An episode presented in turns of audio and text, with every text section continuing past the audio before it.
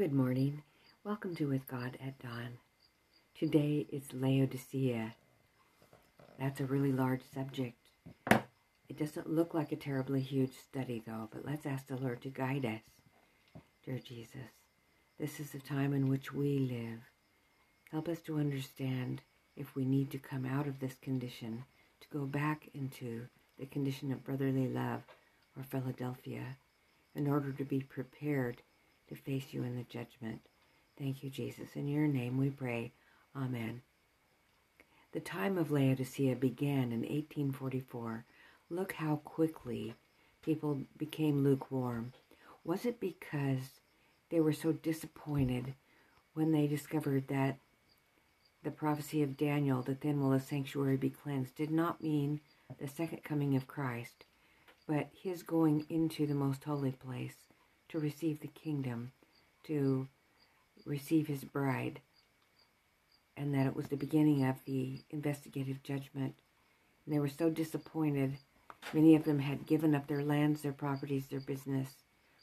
And then Jesus didn't come. But then it was open to them the understanding of the time of atonement.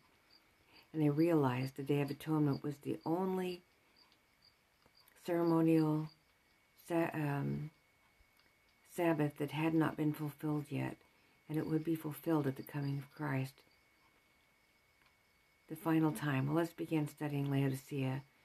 Very shortly after the disappointment, Laodicea began lukewarmness. It means judging a just people. That's the meaning of Laodicea.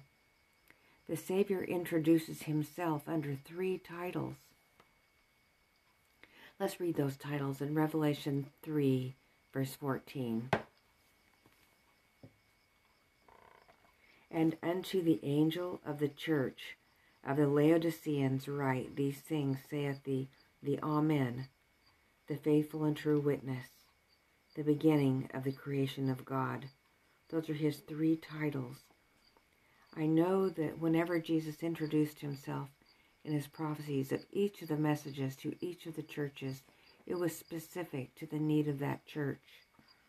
He introduces himself to Laodicea as the Amen, which means so be it, the faithful and true witness. Faithful and true witness, the beginning of the creation of God, which, as we know in John 1, that um, all things were created by him. Without him, with nothing was nothing made that was made. He was the one who God created all things through his Son. All right, let us read on here. Laodicea was called lukewarm. We can read that in verses 15 and 16 of the same chapter. I know thy works, that thou art neither cold nor hot. I would thou wert cold or hot.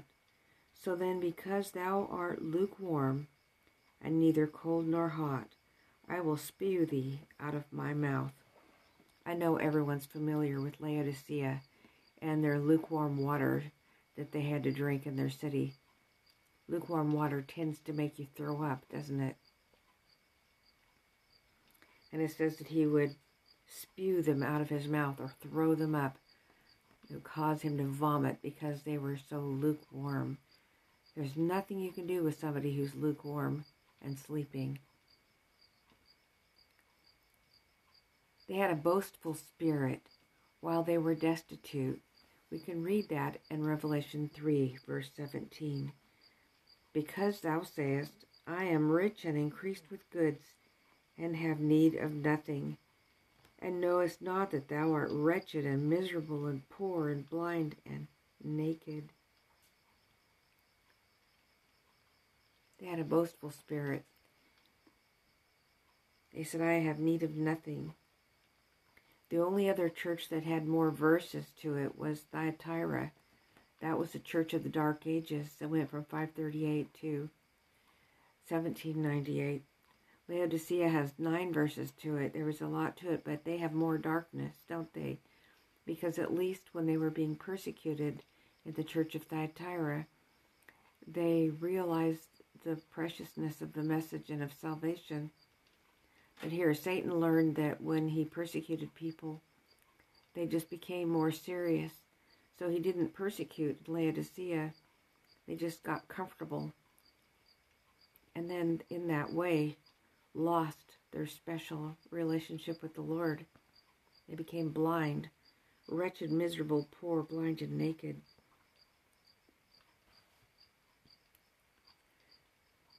Jesus counseled them. He gave them advice if they wanted to be saved. This is what they needed. Because as the faithful witness, he could tell them what they needed.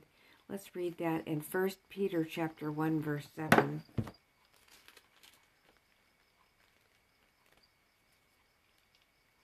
First Peter chapter 1 verse 7 Thus the trial of your faith being much more precious than of gold that perisheth though it be tried with fire it might be found unto praise and honor and glory at the appearing of Jesus Christ. And what was the gold that he counseled them to buy? It was faith that works by love wasn't it? Let's read about that in James 2 5. James chapter 2, verse 5. Hearken, my beloved brethren, hath not God chosen the poor of this world, rich in faith, and heirs of the kingdom which he hath promised to them that love him? Rich in faith, gold that works by love. I mean, faith that works by love and purifies the soul. That's the gold. And we can read in Revelation 3.18 I counsel thee to buy of me gold tried in the fire, that thou mayest be rich. You are rich in love, faith that works by love, and white raiment, that thou mayest be clothed, that the shame of thy nakedness do not appear. Anoint thine eyes with eye salve, that thou mayest see the white raiment that he recommended them to buy of him. We can read about in Isaiah 61:10.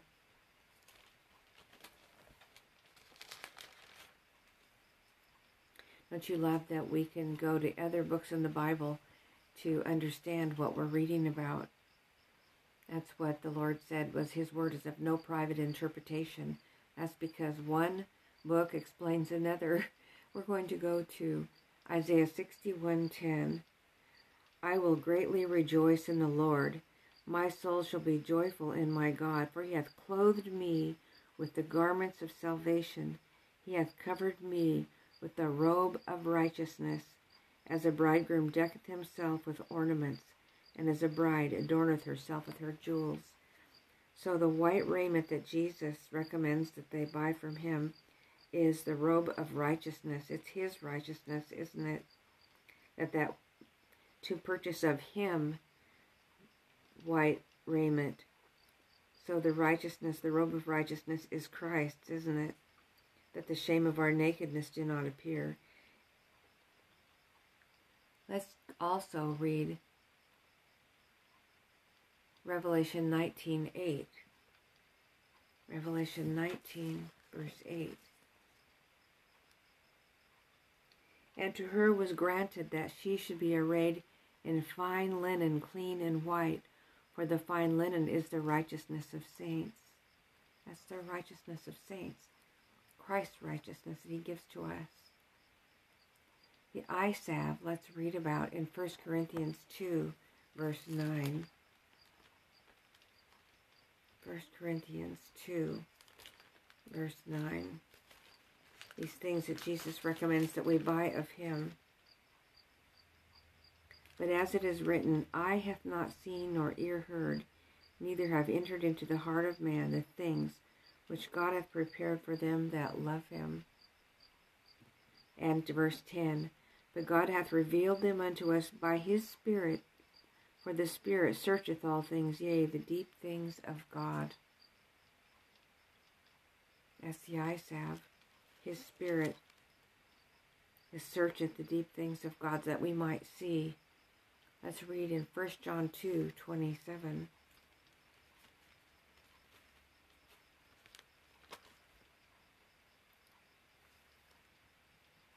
But the anointing which you have received of him abideth in you, and you need not that any man teach you, but as the same anointing teaches you of all things, and is truth, and is no lie, even as it hath taught you, ye shall abide in him. What is that anointing? We've read that it is the Spirit, isn't it? The Spirit of God will anoint our eyes and open them that we might see. Let's read again in Revelation 3 18.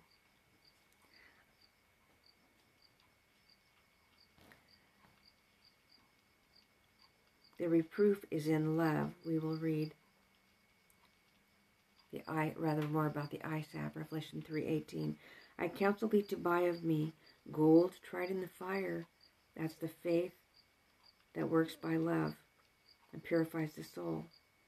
That thou mayest be rich, and white raiment, that thou mayest be clothed. That's the righteousness of saints and the salvation which is the righteousness of Christ. And that the shame of thy nakedness do not appear. Anoint thine eyes and with eye salve, which is the Holy Spirit, and the anointing which we receive, that we can see. As many as I love, I rebuke and chasten. Be zealous, therefore, and repent. Jesus is telling them, those who are in Laodicea, which might be us, brothers and sisters, to repent and to buy of him these things. He has all of these things to freely give us. His reproof is in love. Let's read Hebrews 12, 5 to 11.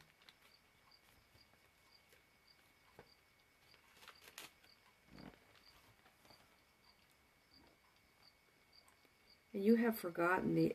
Okay. I'm going to start in verse 4. You have not yet resisted to blood, striving against sin, and you have forgotten the exhortation which speaketh unto you as unto children. My son, despise not thou the chastening of the Lord, nor faint when thou art rebuked of him. For whom the Lord loveth he chasteneth, and scourgeth every son whom he receiveth. If you endure chastening, God dealeth with you as with sons. For what son is he whom the Father chasteneth not? But if ye be without chastening, whereof all are partakers, then are ye bastards and not sons. Furthermore, we have had fathers of our flesh which corrected us, and we gave them reverence. Shall we not much more rather be in subjection unto the Father of spirits and live? For they verily for a few days chastened after their own pleasure, but he for our profit, that we might be partakers of his holiness, which refers back to the righteousness of saints, that is, the white raiment. Now no chastening for the present seemeth to be joyous, but grievous. Nevertheless, afterward it yieldeth the peaceable fruit of righteousness unto them which are exercised thereby. And that fruit of righteousness, if we receive the rebuking of the Lord, would be the righteousness of saints, of white linen, which is the righteousness of Christ, which He gives us, and He has us put it on by rebuking us, and we repent. He invites us to open our hearts. Revelation 3, verse 20. Behold, I stand at the door and knock. If any man hear my voice and open the door, I will come in to him and will sup with him and he with me. The overcomers will share Christ's throne. Revelation 3 21 and 22. To him that overcometh, I grant to sit with me in my throne, even as I also overcame and am set down with my Father in his throne. And you can read about that in Revelation 22 for those who are partakers of the first resurrection when Jesus comes again will go to sit with thrones with him to judge those who don't come up till the second resurrection, which is the wicked. He will get right with us to sit with him in his throne and give us jobs to as judges he that hath an ear, let him hear what the Spirit saith unto the churches. So, what did we learn there? Let's review it. The Church of Laodicea began in 1844, but we don't know when it ends. There, some will stay in that state until the Lord comes again. It means the judging a just people. The Savior introduces himself under the three titles of the Amen, the faithful and true witness, the beginning of the creation of God. The Laodicean church was lukewarm. It had a boastful spirit while it was destitute. It was counseled to buy gold and white raiment and eye salve. God reproved, Jesus was reproving them in love and was inviting us to open our hearts and become overcomers, overcomers and shares in Christ's throne. So what was it that he that he the true witness recommended for us to do? He said, "I uh, I will become let's see where is it? I uh, I'm trying to find the right word. Um, buy of me. To buy. What was the word he said? I counsel thee. He counseled all of those who find ourselves in the Laodicean condition. He gave his counsel. If we don't want to be spewed out of his mouth and vomited up, if we want to be saved, we need to return to the Philadelphian condition. He says, I counsel thee to one, buy of me gold tried in the fire, and white raiment, and eye salve that we might see. And we discovered that the white raiment is the righteousness of Christ. The gold tried in the fire is faith that works by love and purifies the soul. And the eye salve is the anointing of the Spirit of God. He advises us to repent and to overcome. So we have a work before us to do if we find ourselves in that condition.